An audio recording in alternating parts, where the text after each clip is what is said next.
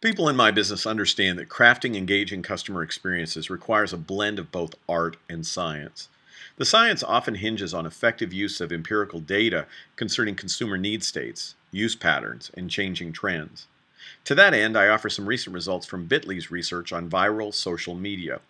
As you probably know, Bitly is a service that helps you shorten, share, and track your otherwise long URL links.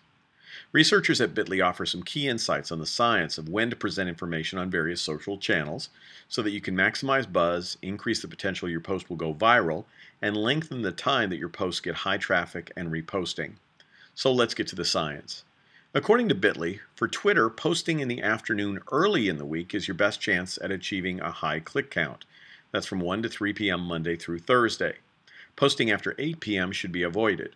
Posting on Twitter, when there are many people clicking, does help raise the average number of clicks, but it in no way guarantees an optimal amount of attention since there's more competition for any individual's attention.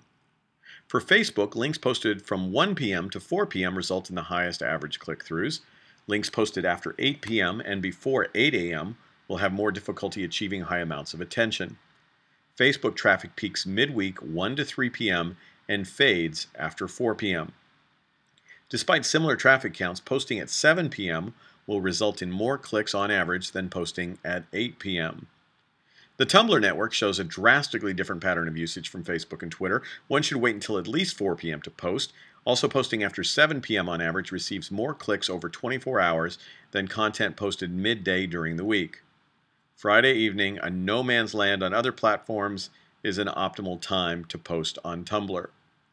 So now you know the science of message placement, at least as it stands today. Now on to the art of selecting messages that will connect and engage the consumers you most want to positively affect. This inferential, highly nuanced process affords exciting opportunities to constantly discover, refine, and emotionally connect with people in ways that make them want to post or retweet our content. Well, here's to the art and science of customer experience design. But alas, I'm posting this on a Friday. Will my message be lost?